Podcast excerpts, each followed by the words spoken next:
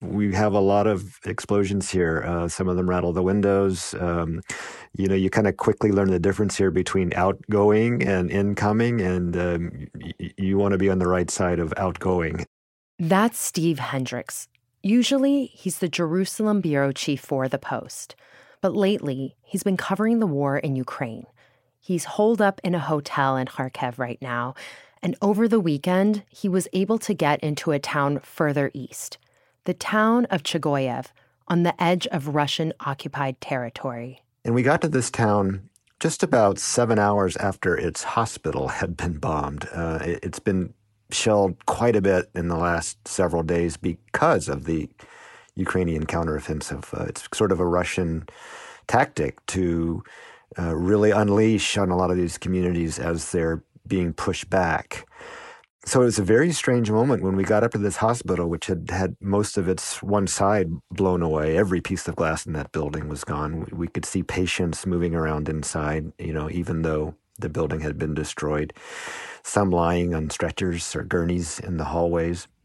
And there must have been a 100, 200 regular folks from this town around the hospital sweeping up glass with the little straw brooms. Men were, you know, using their own power tools, electric tools to start replacing doors and windows. It was quite a remarkable aftermath for a bombing. It was almost festive, and I think it it was because the people knew that that this violence you know, while terrible, was a mark that things had changed. This was this was a victory for them. And I remember one woman in particular. Her name was Natalia Kapuzova. And she just said everything is going to be Ukrainian again. And she held her broom in the air and said, We're all ready to march into Russia. Her husband and her son are both in the army. And, uh, you know, here she was in the middle of the sort of destruction that would be pretty much unfathomable for most of us, uh, just euphoric. It was a remarkable moment of community solidarity, and uh, it's it's what I began to think of as the U- Ukrainian victory mood, which has become more and more pervasive in the last four days. From the newsroom of the Washington Post, this is Post Reports.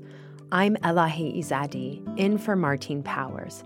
It's Monday, September 12th. Today, we hear from Steve about the sudden Russian retreat from key areas in Ukraine, why it's happening, and whether it actually is a dramatic shift in this months long war. Later in the show, we take you to a place that's still under Russian occupation, and we meet one of the local leaders trying to hold his community together.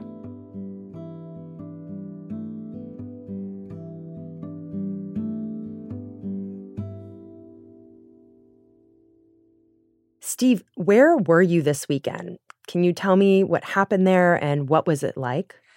Well, we were actually further to the south when word came out uh, late Thursday that Ukraine had launched a, sort of an unexpected and obviously major counteroffensive in the northeastern part of the country, outside of the major city of Kharkiv. So we quickly got up here, and by the time we arrived, there were already reports that uh, Ukrainian forces had liberated many, uh, at least at least several uh, villages that had been occupied by the Russians since very early in the invasion, uh, since the end of February. This was quite striking news. Nothing like this has happened really uh, since the Russians pulled out of areas around Kiev in the spring. And it was sort of uh, everyone had been waiting for this major offensive, and everyone was looking for it to happen in another part of the country down in Kherson. So it caught, uh, it certainly caught us off guard, and it seems to really have caught the Russians off guard mm. because the Ukrainian advance just continued to build through the weekend. You were on the ground in a liberated area, Zaliznychne. Can you tell me what you saw and what the people you spoke with, the Ukrainians, were saying? What was it like being there? We managed to get into this village on Sunday, and we were some of the first people to talk to residents who had been under this Russian occupation for so long. It was a pretty grisly scene in some cases. We were there when investigators were uh, digging up two bodies of, of two Ukrainians who had been shot, apparently by Russians. and we talked to their neighbors who said that their crime had been to be having lights on, being a little bit loud, and, and drinking after the very strict 6 p.m. curfew. And, you know, the villagers said, the residents of this very small town said that these Russians were mostly very young. They would ask them, Why are you here? Why are you doing this to, to us? And their answer was, You know, we we have a choice. We can either be here or we can be in jail. So there was even a little bit of, of sympathy that these older, they're almost all elderly people who have stayed behind for this long, uh, had for the for the young Russian soldiers. And they described the moments of their retreat last week on it would be Thursday and Friday almost with pity. These guys had been left behind. A lot of the soldiers, Russians, left immediately when the Ukrainian soldiers started moving into the area in their vehicles. These young fellows would, would radio for someone to come back and get them, and they were essentially told, You're on your own. And so we were told by, by people who said they came into my house and they stole, they took my clothes and dressed as a Ukrainian um, civilian, so the drones wouldn't recognize them as soldiers. They stole bicycles to ride away. We talked to one woman who whose husband was held at gunpoint until he turned over his car keys. Um, they dropped their weapons where they in the streets and in the fields in some cases, and we saw stacks and stacks of uh, ammunition that they had left behind in the sawmill that they were using as their military base. So, how did this happen? What led to Russian troops leaving these areas? You know, it seems to be a combination of some very clever planning and some pretty crafty execution on the part of Ukrainians. They they mounted this other offensive in the more southerly part of the country. Everyone was looking at that. Russia definitely sent significant numbers of troops that way. And then suddenly this push in the northeastern part of the country began, and Russia w- wasn't able to handle it. Uh, their troops sort of collapsed one village after another. You know, it does represent a relatively remarkable collapse of Russian military acumen, and it's having a lot of reverberations uh, in both countries. Yeah, I want to learn a little bit more about the geography of this pullout and the significance of this region that they left. Um, so, can you tell me about that? And then also, where have the Russian forces gone? This part of the country is extremely close to Russia. There's a major Russian city within about 60 kilometers of where I'm where I am right now in Kharkiv and it has been a gateway for Russian supplies uh, as they prosecute the war in several parts of Ukraine. It was the first area that they really got control of. It was really early, you know, just the first few days of the war. A lot of these uh, territories and villages were under Russian control, as they have been ever since. So by pushing through that swath of occupation, Ukraine has succeeded in pushing the Russians, some of them back into Russia. We we know that um, hmm. they'll probably be redeployed. There are other ways to get into Ukraine, but some of them have also gone further south to the area known as the Donbass, which is the eastern region of the country that Russian-backed separatists have been fighting in for for several years now. So that's going to change the dynamic there, but Ukraine is actually close to being so successful here that they're pushing all the way to that area and may actually succeed if it continues like this in reconnecting these two parts of the country, giving Ukraine a, a real military advantage uh, hmm. uh, as it keeps Russia from advancing and trying to push them back even farther. Yeah. Do we know how much ground Ukraine has regained in recent days? Well, it's significant. Uh, President uh, Vladimir Zelensky of Ukraine has said, you know, just yesterday that it's more than 1,100 square miles, um, and that's been not quite confirmed, but a lot of independent military analysts, including a lot of the the British uh, Defense Ministry folks that we all look to, mm. have acknowledged that the amount of territory they've taken is significant. and actually is probably more territory in these last five days or so than Russia was able to take since the spring, since about April. Um, mm. So there's if there's still questions about how much it is, there's no question that it's a significant amount. Steve, I'm wondering how Ukrainians are receiving this development. I mean, this war has dragged on for so many months. How is this moment landing with them? It's a complete change of mood here. I, I, this is my fourth rotation through through Ukraine since February, and um, I've been here for a month this time. And um, you know, the the war had become a very dangerous stalemate. A lot of shelling was going on, but not a lot of advances on either side whatever advances were occurring were definitely being made by Russia down in the that Donbass area where they were slowly, you know, gobbling up uh, new territories after demolishing one town after another with artillery. So it was not a particularly bright mood when when I was here. Uh, arrived here a few weeks ago. Mm-hmm. That has just pivoted since Friday. Uh, it's jubilation doesn't even begin to describe it all. It's very emotional. It has really, really put the wind back in the sails of, of Ukrainians. We, the village residents that we talked to yesterday, some of them were, were, were sobbing um, in joy and also in frustration and disbelief that they had experienced a very unpleasant, brutal occupation in the 21st century. Yeah. A lot of disbelief there. One of the first residents of, of this liberated village that I met was uh, a woman named Olena Matvienko. She was standing out in front of her house across the street where some um, investigators were beginning to dig up uh, bodies of, of her neighbors who had been shot by the Russians. And I think just talking to an outsider for the first time kind of brought a lot of this out for her. She was immediately in tears. And just almost asking uh, us the question how could this have happened to us? How could we have just gone through uh, this eight, seven months of occupation in the 21st century. And she began to tell us about the lack of food and uh, the fear and her sometimes pleas with the Russians to, for in one case, move the tank from in front of her house because that was a target for, for shelling it was quite an outpouring, not just from her, but from several people we talked to. And we could tell that uh, this day represented to them not just you know, the literal freedom to move around, but it's sort of an emotional release that I think was very important to many of them.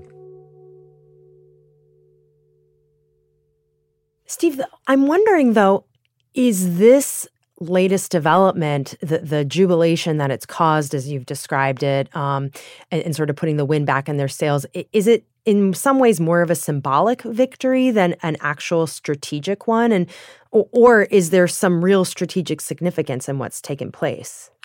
I think the answer to that is sort of changing by the day. At first, everyone said, well, this is, you know, a very welcome development. Um, it shows sort of once again how uh, much determination the Ukrainian military and the Ukrainian people have in, in fighting this war.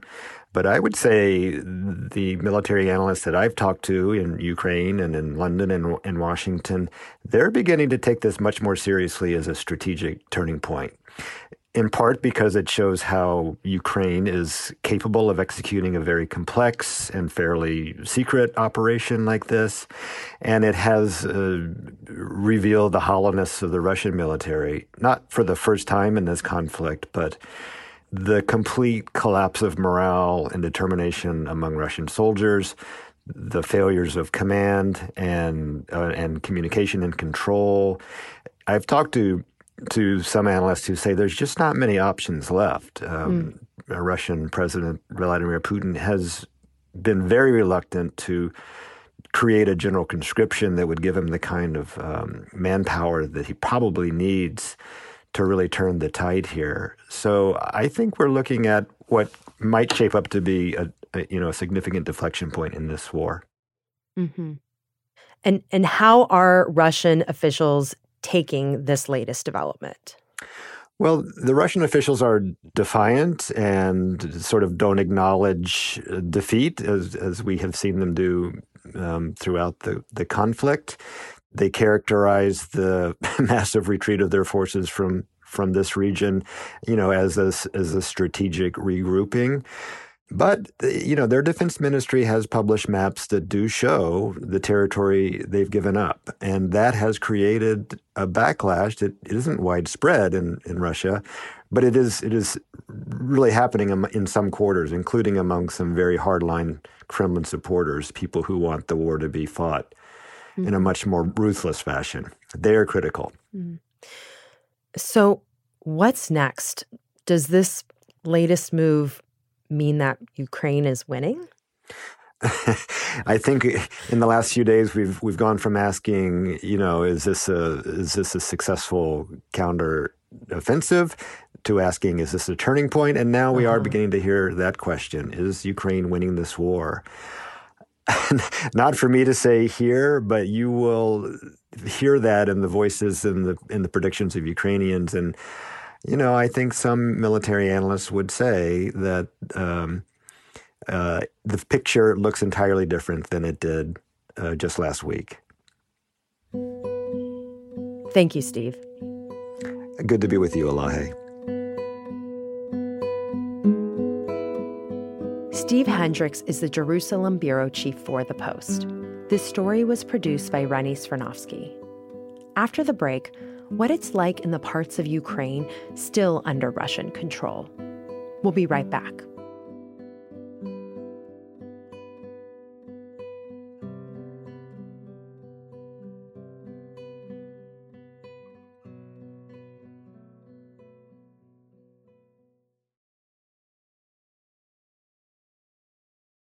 Now we turn to the Donbass region in eastern Ukraine.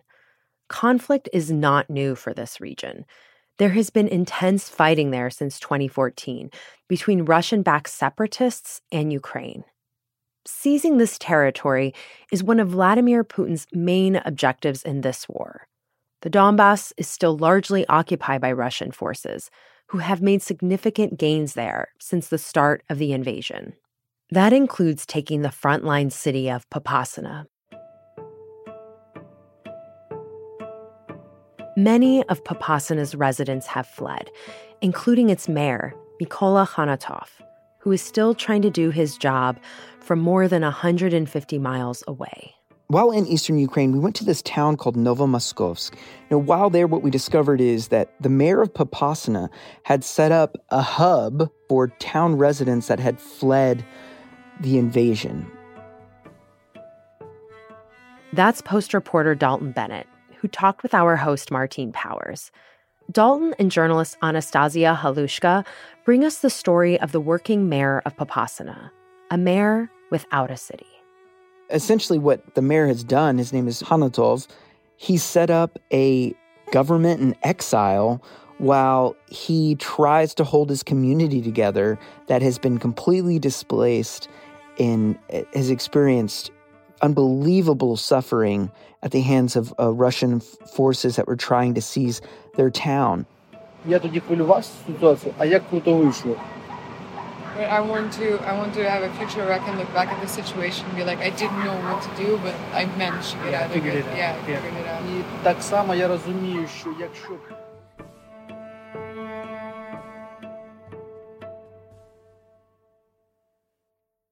Anatov is the mayor of Popasna, and he's just one of those guys that you meet that is you just wonder where his energy comes from. І Луганська і Донецька область вони також дуже близькі. Також дуже близькі. Не так вони раніше зрозуміли, що Росія є ворог. He is a person that is from that community, mm. was born in that community, had the chance to leave the community, decided to come back. He met his wife there in eighth grade.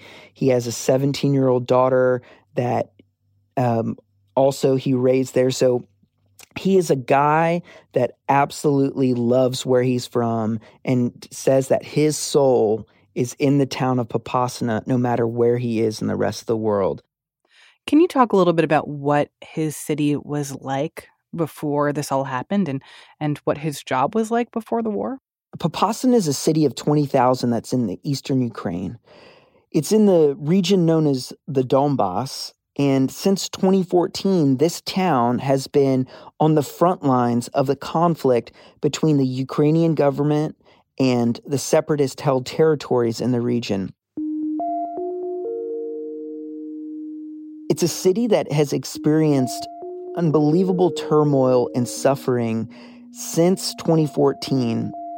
But in recent years, the Ukrainian government has really dedicated resources in helping to revitalize this area and helping to show residents that were from this region that look, the Ukrainian government is able to provide for you life here is much better than anything that could be possibly offered in the separatist held territories or in life under you know Russian occupation. Mm. So steadily what we saw over time and from the residents that we talked to is that there is a real conscious decision to invest in that area and improve the lives of people so that they would decide to stay there and help make the city that was on the front lines a livable place. So, what was it like in late February once the war started? And how did that play out for this mayor? According to the mayor in early February, at first things were quiet in Popasna. You know, they the mayor had spent a great deal of time organizing evacuation plans for residents, got local government officials together, in order to institute this plan. And what they were finding is they would send a train to the city of Popasna, have it wait for 12 hours, and only 10 people would board. People who left в перші дні цим. People who left uh, Popasna the first day вони and зрозуміли, train, війни нема. Потім люди почали їхати. During the beginning of the invasion, it was relatively quiet there. People were a bit surprised. I mean, obviously, this area had been so close to the conflict for years, yet not a single shell had landed. But everything changed by early March when Russian forces in the area turned their sights on taking control of the city you know, speaking with the mayor and, and other towns residents that were there, they describe unbelievable chaos and sorrow that was unleashed by this invading Russian force. It was being incessantly shelled around the clock with virtually no part of the city safe. At one point, the mayor described a set of circumstances where the town had actually run out of gravestones. The situation was so dire that the mayor had to organize a truck to go collect bodies that were in the street, what they would do is oftentimes they didn't know who these people were. They would just write the set of circumstances and items they might have found on this person on a piece of paper and put it inside of a plastic bottle and bury that person with the plastic bottle, hoping one day that when the conflict had ended, someone could then go and figure out who these people were that the city was having to bury.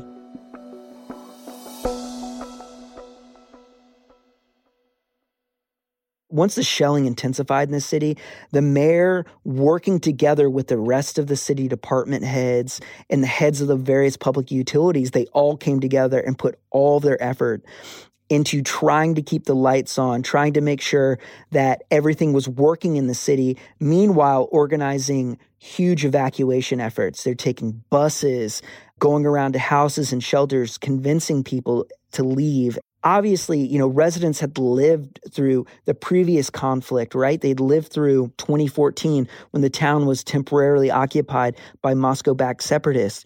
They were obviously they were hesitant to leave, you know, based off of past experiences, things weren't so bad. But, you know, the mayor fought tooth and nail to convince people to leave the area. So that was at the time that the head of the financial uh, services yeah. came to him and said, "We have to like evacuate all our yeah. stuff." And he said, no, we're not doing everything like loading up in a bus because people are going to start panicking. So, as things were getting worse and worse in the city, and I can imagine more and more residents were starting to fear for their lives and, and decide to, to leave, at what point did that happen for the mayor? Like, when did things get so bad that he realized that he couldn't be there anymore? The last time the mayor would see his city was on Orthodox Easter, he made a quick visit to his apartment building. While he's inside his fourth story apartment, he has this sort of glass enclosure that he walked towards. And from that area, you can see out into certain areas of the city. Hmm. And while he's standing there, all of a sudden the shells start landing. Wow. he realizes that, you know, where he's at right now is completely exposed.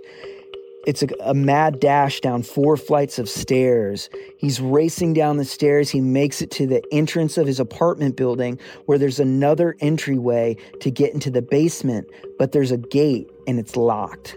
So, in this uh, moment of panic, Khanatov grabs the bars of the gate, bends them, and is able to you know, squeeze his body through these bent bars, crawling on his belly down the, a small flight of stairs into an area that was better protected from the shelling. While he's there, he realizes his neighbors in his building are, are also huddled, uh, taking cover.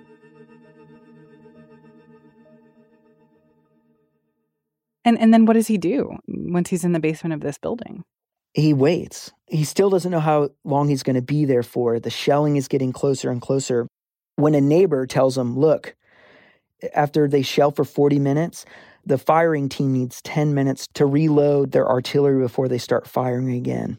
He waited and he was able to escape from the area where he had taken shelter, sprint to his van that was still intact, waiting outside, and drive and escape from his city.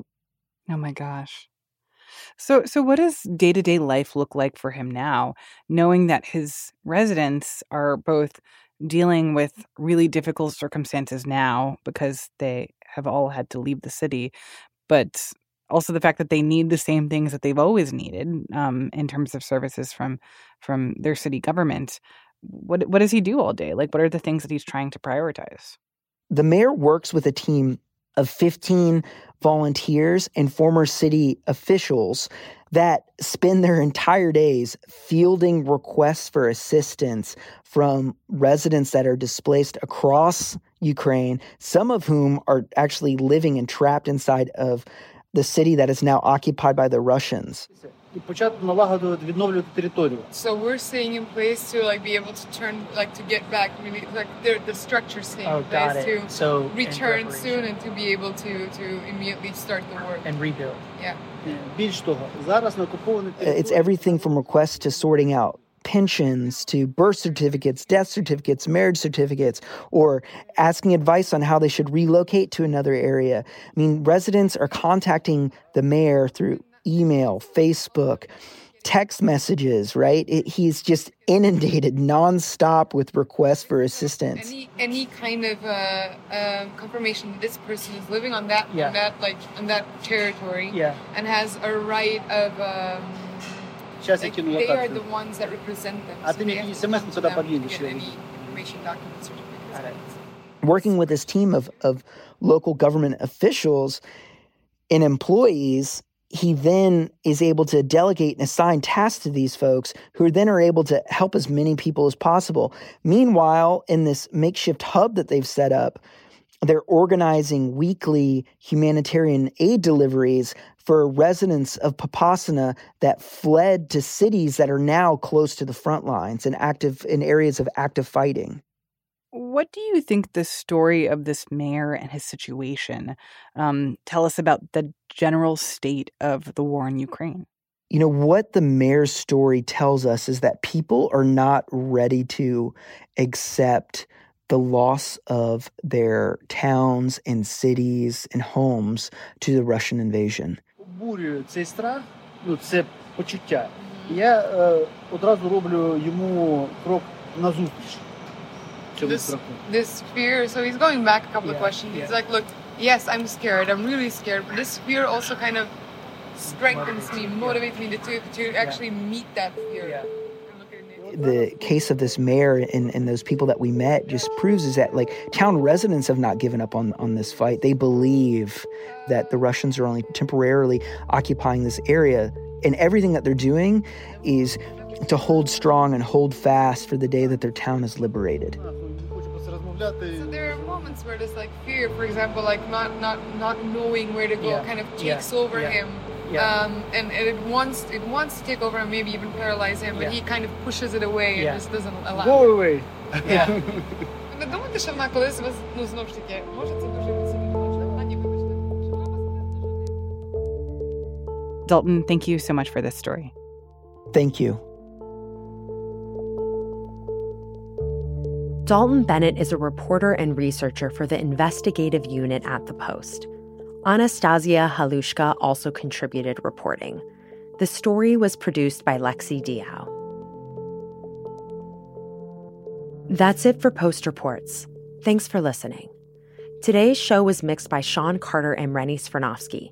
It was edited by Reena Flores and Maggie Penman. I'm Elahe Izadi. We'll be back tomorrow with more stories from the Washington Post.